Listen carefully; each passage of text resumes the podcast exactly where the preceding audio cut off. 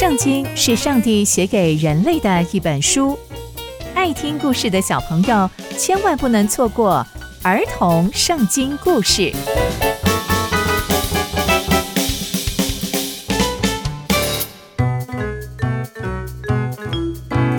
各位亲爱的大朋友、小朋友们，大家好，我是佩珊姐姐。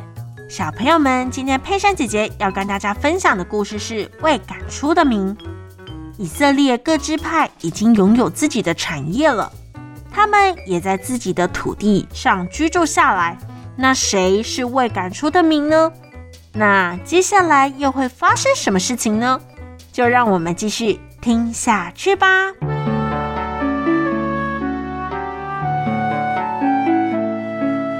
上帝把土地分派给各支派的时候，就告诉以色列百姓，神。会把土地赏赐给他们，也会把那土地上的人赶走。但以色列百姓并没有这样做，反而跟原本土地上的人住在一起。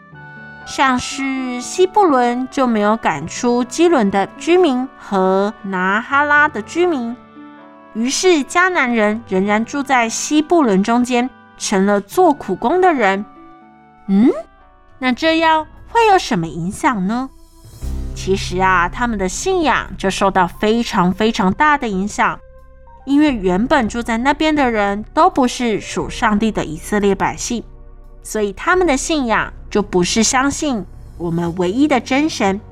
所以当他们跟以色列百姓住在一起之后，以色列百姓的信仰就逐渐被影响，不再只把上帝当成唯一的神，这可是会得罪上帝的哦。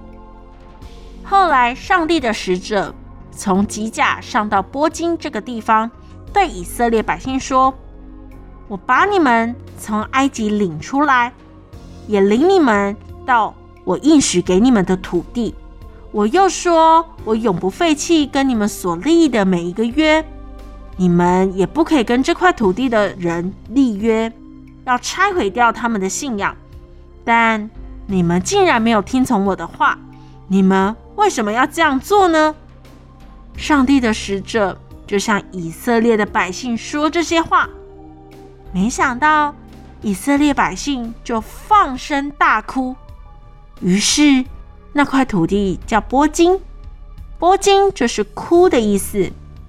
于是以色列百姓就在波金向耶和华献祭。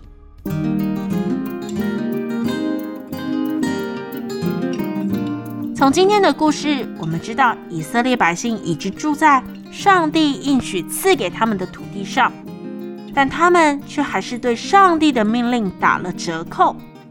等到上帝说话的时候，才知道懊悔。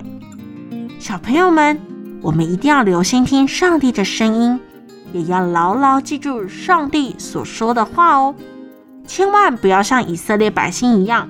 有了上帝的恩典，就忘记上帝的命令。